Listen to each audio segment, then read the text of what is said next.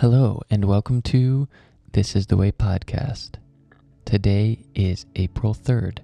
My name is Zach Way, and I'm the host of this podcast, where we will be reading a passage of Scripture with the intent of memorization, but you don't have to if you don't want to. Focusing on a fruit of the Spirit as well as a spiritual discipline for each month. The spiritual discipline that we're focusing on this month is fasting.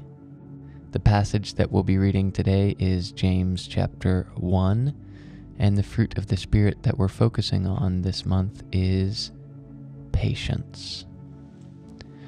So, grab a cup of tea or coffee, preferably tea though, because I quit coffee a while ago. I know. I know. And let's get right into it. James, a servant of God and of the Lord Jesus Christ, to the twelve tribes in the dispersion, greetings. Count it all joy, my brothers, when you meet trials of various kinds, for you know that the testing of your faith produces steadfastness. And let steadfastness have its full effect, that you may be perfect and complete, lacking in nothing. If any of you lacks wisdom, let him ask God, who gives generously to all without reproach, and it will be given to him. But let him ask in faith, with no doubting. For the one who doubts is like a wave of the sea that is driven and tossed by the wind. For that person must not suppose that he will receive anything from the Lord.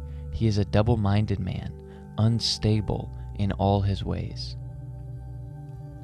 Let the lowly brother boast in his exaltation, and the rich in his humiliation, because like a flower of the grass he will pass away.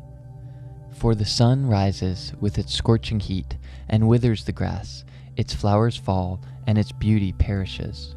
So also will the rich man fade away in the midst of his pursuits. Blessed is the man who remains steadfast under trial, for when he has stood the test, he will receive the crown of life which God has promised to those who love him. Let no one say when he is tempted, I am being tempted by God, for God cannot be tempted by evil, and he himself tempts no one. But each person is tempted when he is lured and enticed by his own desires. Then desire, when it has conceived, gives birth to sin and sin, when it is full grown, brings forth death. Do not be deceived, my beloved brothers. Every good gift and every perfect gift is from above, coming down from the Father of lights, with whom there is no variation or shadow due to change. Of his own will he brought us forth by the word of truth, that we should be a kind of first fruits among his creatures. Know this, my beloved brothers. Let every person be quick to hear, slow to speak, slow to anger. For the anger of man does not produce the righteousness of God.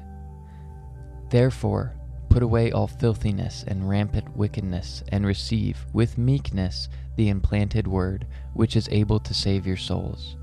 But be doers of the word, and not hearers only, deceiving yourself.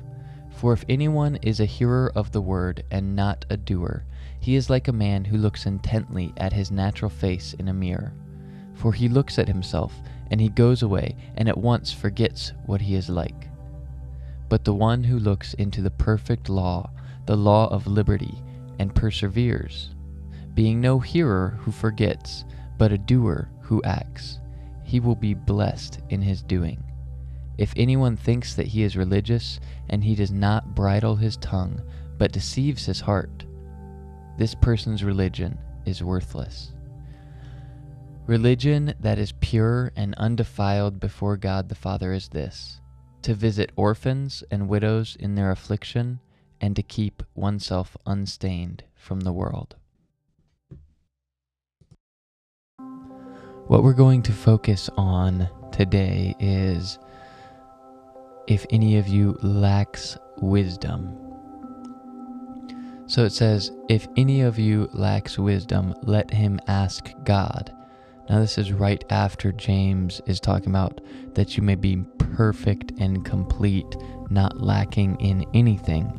Then he goes in to saying, however, if you lack wisdom currently, then you should ask God, who gives generously to all without finding fault. But when you ask, you must believe. So, we know perseverance and steadfastness produces maturity, wholeness, completeness, freedom. But currently, as you're going through perseverance in the process of learning patience and steadfastness, when you lack wisdom, which is for me like all of the time, then we should ask God. But we shouldn't ask God and as just like a, okay, well, I don't know what to do, so I should ask God. I don't expect that He's going to tell me what to do or that He's going to give me wisdom and insight into the situation. No, when we ask God for wisdom, we need to recognize that He is a good God. He is a good Father. He gives generously to all without finding fault. If we ask in faith without doubting, because when we doubt, we're like a double minded man. We're blown and tossed by the wind. We're totally unstable. So when we lack wisdom, we first have to believe that God can give us wisdom, that He wants to give us wisdom. And then we ask for it. Thanks for joining today. I hope that you have a wonderful day. And until tomorrow, happy trails.